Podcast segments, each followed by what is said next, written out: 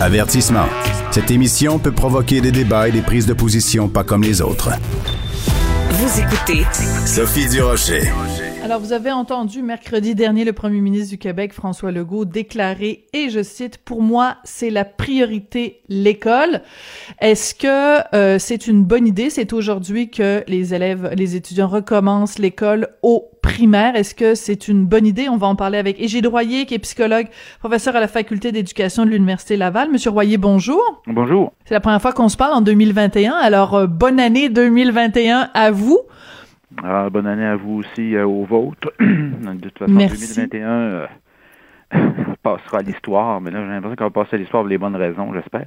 Ah oui, c'est ça. Espérons simplement qu'elle soit moins laide que 2020. En tout cas, pour l'instant, ça, ça augure bien. Alors, euh, donc, retour en classe aujourd'hui euh, au primaire euh, au Québec. Euh, une note sur, euh, sur 100 euh, de, de cette décision gouvernementale de la part du prof Royer.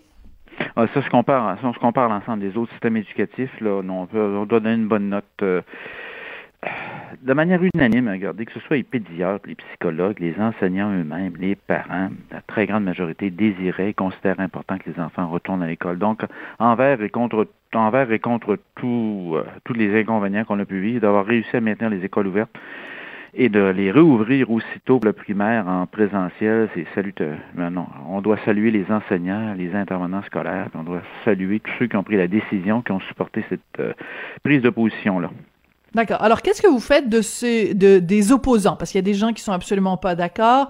Euh, je pense, par exemple, à Simona Bignami, qui est démographe. Elle était interviewée ce matin à l'émission de Caroline Saint-Hilaire et elle, elle décide de garder son fils de 7 ans à la maison.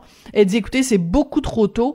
Et il y a même une pétition qui circule, euh, des gens qui disent non au retour à l'école le 11 janvier. On devrait pas renvoyer nos enfants à l'école tant que les mesures auront pas fait d'effet, le danger est trop grand. Qu'est-ce que vous répondez à ces gens-là? Dans l'état actuel des connaissances, si je regarde la recherche, là, puis les, données de recherche qu'on a sur cette, question-là, même si je suis pas médecin, il semblerait que la comment je la, la, la, la contamination là, virale entre enfants ou des enfants vers les adultes, euh, semblerait que c'est pas euh, c'est quelque chose qui apparaît nettement moins préjudiciable que le fait pour des euh, pour des enfants du primaire, préscolaire du primaire, d'être isolés à la maison.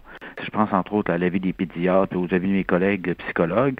Si vous balancez les, les risques, euh, encore là, comme je le disais tout à l'heure, le, le consensus dans l'état actuel des connaissances est à l'effet qu'il y a une plus-value réelle d'ouvrir les écoles. Après ça, moi, je ne peux pas me pr- prononcer. Si ce n'est que si un parent décide de, garder son enfant à la maison, puis il n'y a pas de motif en termes de santé spécifique à cet enfant-là, on se retrouve, si ma compréhension est bonne, dans, dans un système, une décision d'un parent qui décide de faire de l'enseignement à domicile, ce qui est toujours euh, possible, virus ou non. Oui. Alors, il y a euh, aussi des professeurs qui se qui se présentent euh, sur les médias sociaux. Euh, je pense par exemple à une une prof qui s'appelle Émilie euh, Archif. Elle a écrit la chose suivante C'est important que le gouvernement comprenne s'il y a un grand taux de présence ce matin en classe, ce n'est pas parce qu'on le croit que c'est sécuritaire, c'est parce qu'on a l'impression de ne pas avoir le choix. Euh, quel message vous, de- vous donneriez aux professeurs qui sont extrêmement réticents, qui comprennent qu'il y a des bénéfices pour les enfants, mais qui sont extrêmement inquiets pour eux et pour leur possible contamination? Encore là, c'est le même message qu'on a, que- le même message qu'on a eu ou la même réalité qu'on a eu l'automne dernier. Et écoutez, je, je vous dis, moi, je participe à un comité, entre autres. euh, Il y a une très grosse réunion, c'était à la mi-décembre. Oui. Tous les syndicats étaient là, les ordres professionnels, les représentants de l'ensemble des gens qui interviennent en éducation. Et c'était pratiquement unanime. Les écoles doivent ouvrir. Bon, écoutez, après ça, moi, qu'il y ait des gens qui prennent une position au niveau des réseaux sociaux, c'est leur opinion à eux autres. Mais euh, à la limite, si vous avez un système scolaire d'un million d'élèves, dont environ 550 000 au primaire, vous dites, écoutez, j'ai à donner des orientations ou à donner une opinion sur qu'est-ce qui devrait, devrait se passer. La très grande majorité des gens présentement indiquent, comme je, comme je le rappelle, qu'il y a une plus-value c'est important que les enfants aillent à l'école. Et là, au lieu de... Moi, écoutez, on parle d'échangeurs d'air, on parle de peur de contamination, mais présentement, j'ai un jeune sur trois, que, un jeune sur trois qui a des retards majeurs d'apprentissage ou très importants d'apprentissage. Et là, au-delà des, euh, au-delà de la dimension sanitaire, il faut vraiment maintenant se préoccuper de pédagogie, de réussite et de santé mentale de ces jeunes-là. Et là, ça prend pas uniquement des souhaits, prend des actions. Là.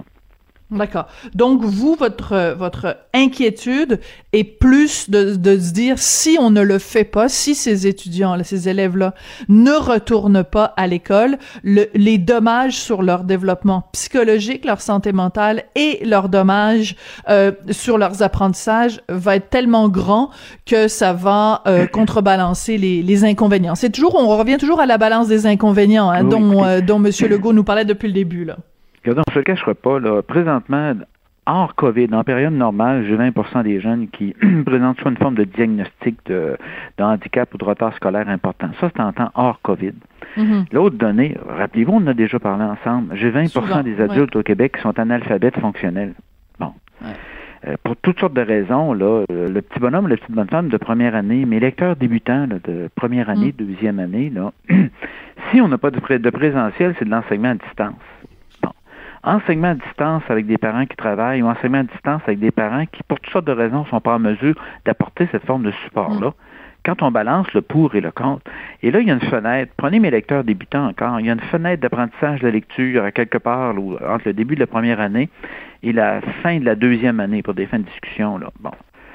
Il y a des jeunes qui risquent d'avoir des séquelles importantes parce que quand on dit élaguer dans les connaissances fondamentales, que mm comment je dirais ça, là, de, mieux connaître la géographie de sa localité, ça, ça si je ne l'ai pas appris en deuxième année, je peux l'apprendre en quatrième année plus tard. Mais si je ne sais pas lire, vous, voilà. vous enseignez vous là en deuxième année l'an prochain, vous apercevez que le tiers de votre classe a un niveau de lecture qui correspond au mieux à, un début de mm. première année. Ça, c'est un impact de la COVID. C'est qu'en fait, on avait... oui. Mhm. c'est qu'en fait, ça va être c'est l'effet domino. Je, je, trouve que c'est les, les gens qui sont contre le retour en classe ont peut-être une vue plus à courte vue, euh, euh, à court terme. C'est-à-dire qu'en fait, ce que vous vous nous dites, c'est que si on fait pas l'éducation maintenant, c'est ça va être exponentiel en fait comme le virus l'est.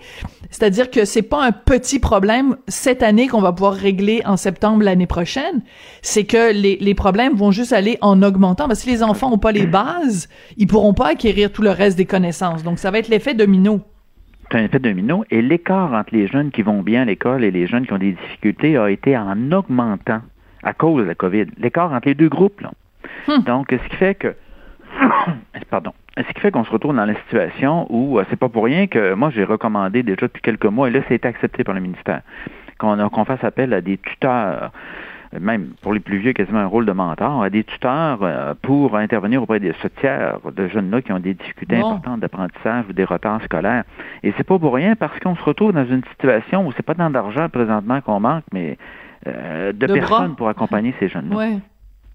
Alors c'est un peu, euh, c'est c'est aussi euh, une une recommandation de de Marois Risky hein, du Parti libéral, cette idée des des des tuteurs. Donc vous vous nous dites que ça ça va euh, se faire. C'est quoi les délais, Monsieur Royer? Dans combien de temps on va J'ai des rencontres cette semaine, d'ailleurs pour repréciser ça.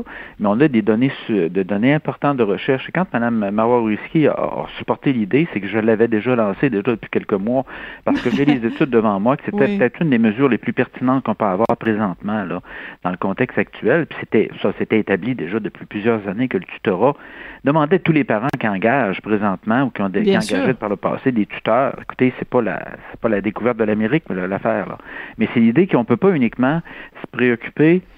Regardez, Présentement, la santé publique, elle s'appuie sur des recherches, autant que faire se peut pour conseiller le gouvernement. Dans l'éducation aussi, on peut faire la même chose mm-hmm. pour être en mesure d'intervenir ou de mieux prendre des décisions par rapport à ce grand nombre de jeunes qui prennent des retards scolaires présentement. Oui. Non, non, mais je, je, je, je ne contestais pas la paternité ou la maternité de cette idée euh, de tuteur. C'est juste l'idée que c'est quelque chose de connu depuis longtemps et de bien documenté. Mais écoutez, rappelez-vous, la campagne publicitaire, c'est moi qui avais déterminé le contenu, là, l'extrait ou le genre de vidéo que j'enregistrais en début d'année scolaire. quand je disais aux parents, si vous croyez que votre enfant est en train de développer, développer des auteurs scolaires, communiquez directement avec son enseignante. Si vous pensez que votre grand gars n'est pas revenu à l'école, communiquez directement avec la direction d'école. Et c'était justement par rapport à cette crainte-là qu'on avait d'avoir des retards scolaires. Et là, on, a, eu énormément de, préoccupations pour la dimension sanitaire, j'en suis, mais là, il va falloir également tenir compte de la dimension pédagogique et demander aux enfants eux-mêmes. Écoutez, moi, j'ai ah ben, encore, j'ai 12 petits-enfants à l'école présentement. Je peux vous hmm. dire tout de suite que Donc, tous un vote, est-ce qu'ils étaient prêts à revenir à l'école euh, au primaire ce matin, là, ou ceux qui vont aller au secondaire la semaine prochaine, c'est unanime. Je donne tout de suite ma consultation à moi, là. Si je mets ça sur les réseaux sociaux, c'est 100 ah ben tout à fait. Ben moi j'en ai juste un à la maison qui a 12 ans là, il a juste hâte à lundi prochain. Ben oui, ben oui, ben oui, c'est normal. Donc demandez à tous ces tous, tous ces, ces, confrères, ces consoeurs ou échantillonner 1000 enfants du 1000 ados de 12 ans présentement là, 1000 adolescents ou ados de 12 ans mm. et demandez-leur ce qu'ils en pensent là, de, de, continuer pendant quelques mois en alternance je pense à la prenons ceux de troisième, quatrième, cinquième secondaire, parlez-leur d'alternance, demandez à ceux qui sont au cégep présentement, là, qui euh, sont à distance depuis le mois de mars de leur secondaire 5, là, écoutez, on, peut, on peut avoir peur du virus, mais si on prend les mesures sanitaires autant que faire se peut, on prend les meilleures mesures sanitaires, puis on permet de continuer à avancer au niveau d'apprentissage, surtout au niveau de la socialisation. Oui, tout à fait. Alors tout à l'heure, vous avez euh, utilisé un chiffre qui, évidemment, bon, on le sait, on la connaît cette réalité-là au Québec, mais ça donne toujours froid dans le dos quand on se la fait rappeler, le pourcentage d'adultes qui sont des analphabètes fonctionnels. Mm-hmm. Est-ce que vraiment vous pensez que le résultat des euh, de la COVID, ce serait euh, à court, à moyen ou à long terme une augmentation du nombre d'alphabètes fonctionnels au Québec? Ça, je ne pourrais pas le dire. Mais ce que je pourrais dire quand même, c'est que fermer les écoles primaires en présentiel et mettez-vous uniquement en enseignement à distance, il y a un certain nombre de ces analphabètes fonctionnels-là qui ne sont pas capables de supporter leur enfant du primaire à distance. Et même ah, pas les grands du secondaire non plus. Ça, c'est une réalité. Par la suite, je ne sais pas. Donc, on verra ce qui se produira. Moi, mon idée, c'est que il faut pour les prochains mois, ça inclut l'été, hein, entre autres pour mes lecteurs débutants, entre autres pour mon grand gars, ma grande fille qui a reçu son bulletin là, le 4 février, puis qui a coulé en maths, puis qui a coulé en français. Mm-hmm. On ne peut pas uniquement constater ça, il y a une forme d'accompagnement qu'on peut donner, et j'ai recommandé, pour on est plusieurs à le faire, ça semble avoir été repris par le ministre vendredi, allez au plus urgent, s'il vous plaît.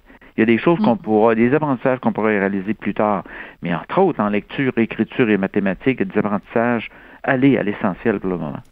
Oui, euh, vous l'avez évoqué tout à l'heure, euh, Monsieur Royer. Bien sûr, on a tous vu euh, la, campagne de sensibilisation du gouvernement à laquelle vous avez participé. Mm-hmm. il, Bon, il y a des chiffres qui sont sortis. Radio-Canada a sorti euh, le fait que le gouvernement dépensait 13 millions de dollars par mois pour mhm. ces différentes euh, campagnes publicitaires-là. Euh, il y a des gens qui vous ont reproché d'avoir participé à cette campagne publicitaire-là. Est-ce qu'on peut savoir, vous, le, bilan que vous en tirez? Plus de positif que, que de négatif? Est-ce que vos collègues vous l'ont reproché? Est-ce que vos collègues vous ont félicité? non. C'est un domaine dans lequel je suis connu et je pense que c'était cohérent que ce que j'ai toujours euh, avancé. Ce qu'on a, c'est que j'ai pas vu d'impact majeur, euh, j'ai pas eu d'indication comme de quoi il y a beaucoup de parents, que plusieurs parents, que plusieurs avaient communiqué avec les directions d'école, les enseignants concernant un retard scolaire. C'est vraiment la dimension sanitaire. Est-ce que ça rouvre, est-ce que ça ouvre pas? Est-ce qu'on euh, va être en sécurité dans les écoles? C'est vraiment ça qui a été la grosse dominante de l'automne. Écoute, on n'a même pas eu de bulletin. Mais non, c'est ça. Donc, euh, c'est pour ça que, non, c'est pas tant de reproches, mais j'ai pas l'impression que ça a eu un impact vraiment très important. Ça vous déçoit? Bon. Écoutez, si ça a préparé le terrain pour ce qui s'en vient, là, et ce qui s'en vient, c'est que euh, on a le regroupement des enseignants retraités qui viennent dire oui, là, tout de suite, très, très rapidement, la, la semaine passée, vendredi dernier, qui ont dit oui, on est prêt à solliciter nos membres qui deviennent tuteurs et mentors de jeunes en difficulté au primaire puis au secondaire puis à mm. l'éducation des adultes. Et si le fait que des parents euh, moyens, euh, des parents des directions d'école aient recours à ce type de support-là, au moins ça aura préparé le terrain. Mais j'ai pas eu d'indication à l'effet que ça avait eu un effet bœuf là, euh, en disant oui, oui, oui, il y a une mobilisation déjà mm. en septembre. Écoutez, les gens essayaient de, de partir l'année du mieux qu'ils pouvaient. Mais là, il est grand temps qu'on se penche la dimension pédagogique, réussite scolaire, adaptation sociale de tout le monde, mm. parce qu'on on voit la lumière au bout du tunnel. On va venir par s'en sortir, mais je pense, on ne veut pas qu'on s'en sorte avec des retards d'apprentissage majeurs par rapport à un sous-groupe de jeunes. Tout à fait, c'est important. Euh, on peut pas se quitter, euh, Monsieur Royer, sans euh, parler des cégeps et des universités. Vous en avez mm. parlé un tout petit peu euh, tout à l'heure. Et quand vous avez parlé à, ma collègue Maude Boutet, vous lui avez dit il faut absolument que je parle à Sophie de la question suivante où est Daniel Macan? Les étudiants et les profs sont toujours dans le brouillard. Excellente question que vous posez. Oui, écoutez, moi j'ai une entrevue avec votre collègue Mario Dumont bien dans, à 10h15 là-dessus. je fais un appel à Mme McCann pour avoir un portrait de situation rapide. Écoutez, la session d'automne est passée il faut avoir, une indication. C'est quoi le pourcentage d'abandon? C'est quoi le pourcentage d'échec? Mm. Et euh, c'est quoi le pourcentage aussi d'absentéisme? Ceci étant dit, avoir un portrait de situation plus tard au 1er février. La deuxième des choses, il faut véritablement avoir des mesures pour se préoccuper de ces jeunes-là qui ont, euh, qui de toute évidence, qui sont en échec ou autrement, ceux que je viens de mentionner. Et là, on a, ça implique d'avoir des mesures d'aide. Écoutez, si vous avez, si vous passez au collégial en temps hors COVID, si vous passez au collégial avec une, euh, moyenne inférieure à 70% votre probabilité d'avoir un diplôme dans les temps prévus, c'est 13% Ouch! Ouch! Et si vous êtes un garçon, c'est encore pire. Hmm. Donc, écoutez, de se préoccuper de ceux qui sont passés au, au, cégep faible, des gars, de ceux qui sont rentrés en accueil et intégration au cégep, hmm et tous ceux qui ont un diagnostic présentement au cégep, vous savez que l'adaptation scolaire, les jeunes en difficulté, là, on est rendu à de 13 à 15% des jeunes au cégep sont des jeunes qui ont des besoins particuliers. Là, on ah, est dans le brouillard total par rapport à qu'est-ce qui est arrivé à ces jeunes-là, et ça implique des mesures, et c'est sûr qu'une des mesures, demander aux jeunes eux-mêmes, est, en être capable de retourner en présentiel à temps partiel, même si c'est du temps très partiel, Faites le tour des étudiants du collège présentement, du mm. collégial, vous allez voir ce qu'ils vont vous dire. C'est eux, oui. Absolument, mais non, c'est ça, tout à fait. Moi, j'en ai une, une plus vieille qui est allée. Ça va provoquer un allongement. Déjà, les études collégiales sont longues, là, parce que les gens, au lieu de prendre trois ans, ça en prend cinq. J'ai l'impression qu'on va voir, on, s'en va vers une durée des études collégiales pour la cohorte de 2021 qui va être beaucoup, qui va, qui va être allongée. Et eh bon, bon, c'est pas des très bonnes nouvelles, mais vous avez tout à fait raison. Il faut questionner euh, euh, la ministre McCann euh, là-dessus parce que en effet, on est on est dans le noir, on est on est dans le dans le brouillard. Ça nous prend mm-hmm. beaucoup plus d'informations pour savoir si on n'est pas en train d'en échapper. merci beaucoup, Égide Royer. C'est toujours intéressant de, de vous parler. Égide Royer qui est psychologue, professeur à la faculté d'éducation de l'université Laval. Et bon, moi je, je retiens quand même là cette notion là avec un, un très fort pourcentage quand même, on parle de 20% de la population adulte qui est vraiment des analphabètes fonctionnels. Comment ces parents-là pourraient euh, prendre soin de leurs euh, enfants et de faire euh, de l'éducation à la maison ou de les aider à travers à travers ça si les enfants ne vont pas à l'école? La question est excellente.